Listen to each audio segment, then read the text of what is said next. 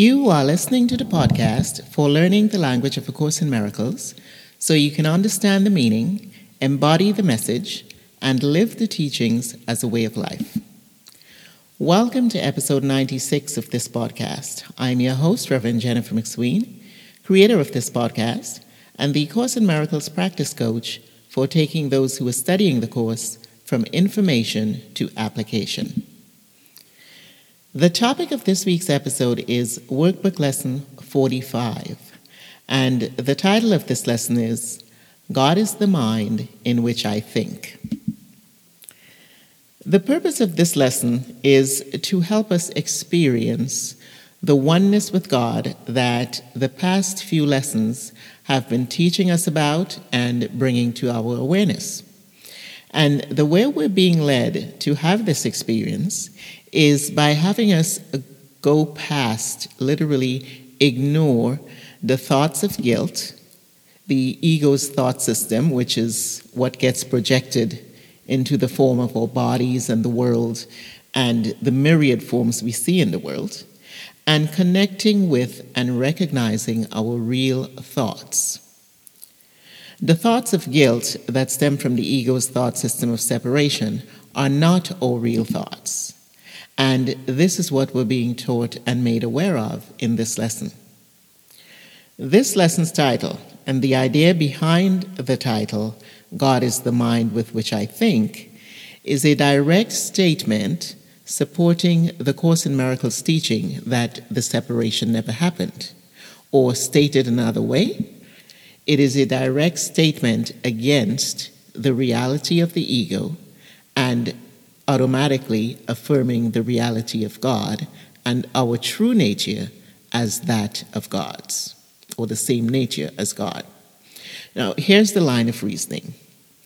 If God is the mind in which I think, it means that my mind is part of God's. That is, I share the mind that is God.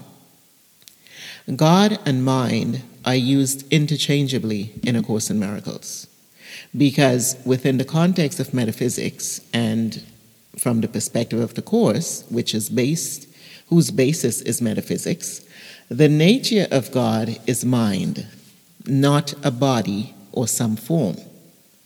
So if i am one with god as we previously learned and god is the mind with which i think then by nature i am not a body nor have i left the mind of god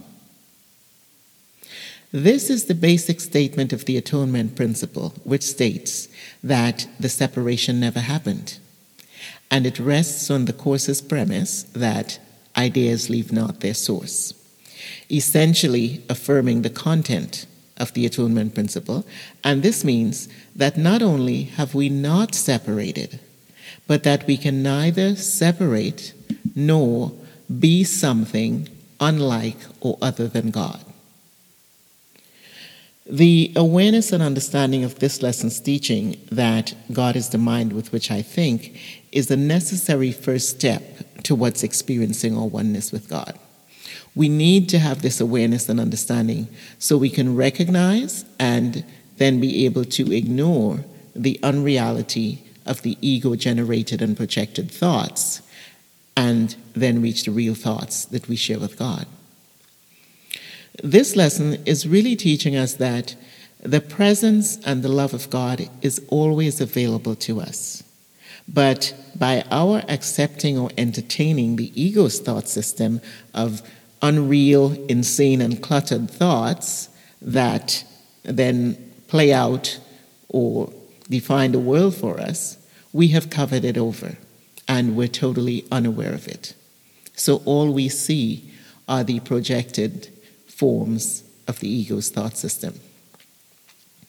The exercise for this lesson is designed to help us uncover, declutter, and find our real thoughts so we can experience that oneness with God and experience the love of God. What this allows us, or what this does, is it allows you to feel and know that you have not separated. So you realize that regardless of what you see, encounter, and or experience in your life and in the world, the real you are never threatened, in danger, or affected in any way. Metaphorically, this is quite a lofty quote unquote place for us to reach. As a matter of fact, this lesson puts it this way it says, You will probably be unaware as yet to realize how high you're trying to go. And that is in the process of reaching your thoughts, reaching your real thoughts, and experiencing the, the presence and the love of God. Because the metaphorical place you're trying to reach by this process, through this lesson and this exercise, it is prayer.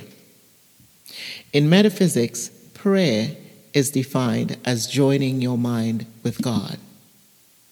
Now, I'll go into details about, or the details of prayer or true prayer in lesson 50.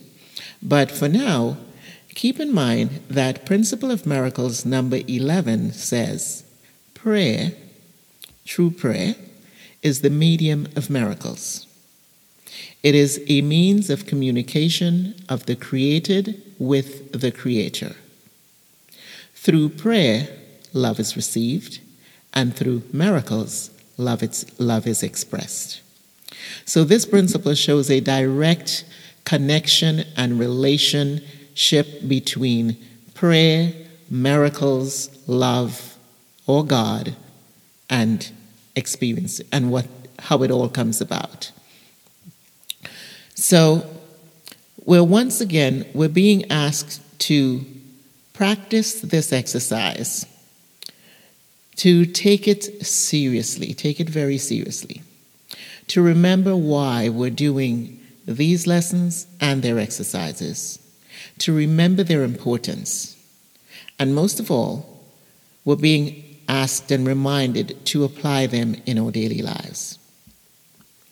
We're literally being led to practice relinquishing our investment in and our belief and our investment in our belief and attachment to the ego.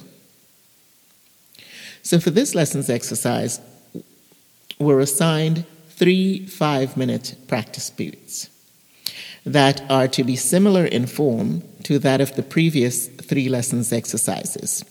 That is, you're to begin by repeating the idea slowly a couple of times, then close your eyes and think of a few related thoughts while you keep the idea in mind. Uh, there's one point in one of the previous lessons where I believe it says, only allow related thoughts to come into your mind or to stay in your mind while you give thought to the idea. You are to then repeat the idea again and gently tell yourself, My real thoughts are in my mind. I would like to find them.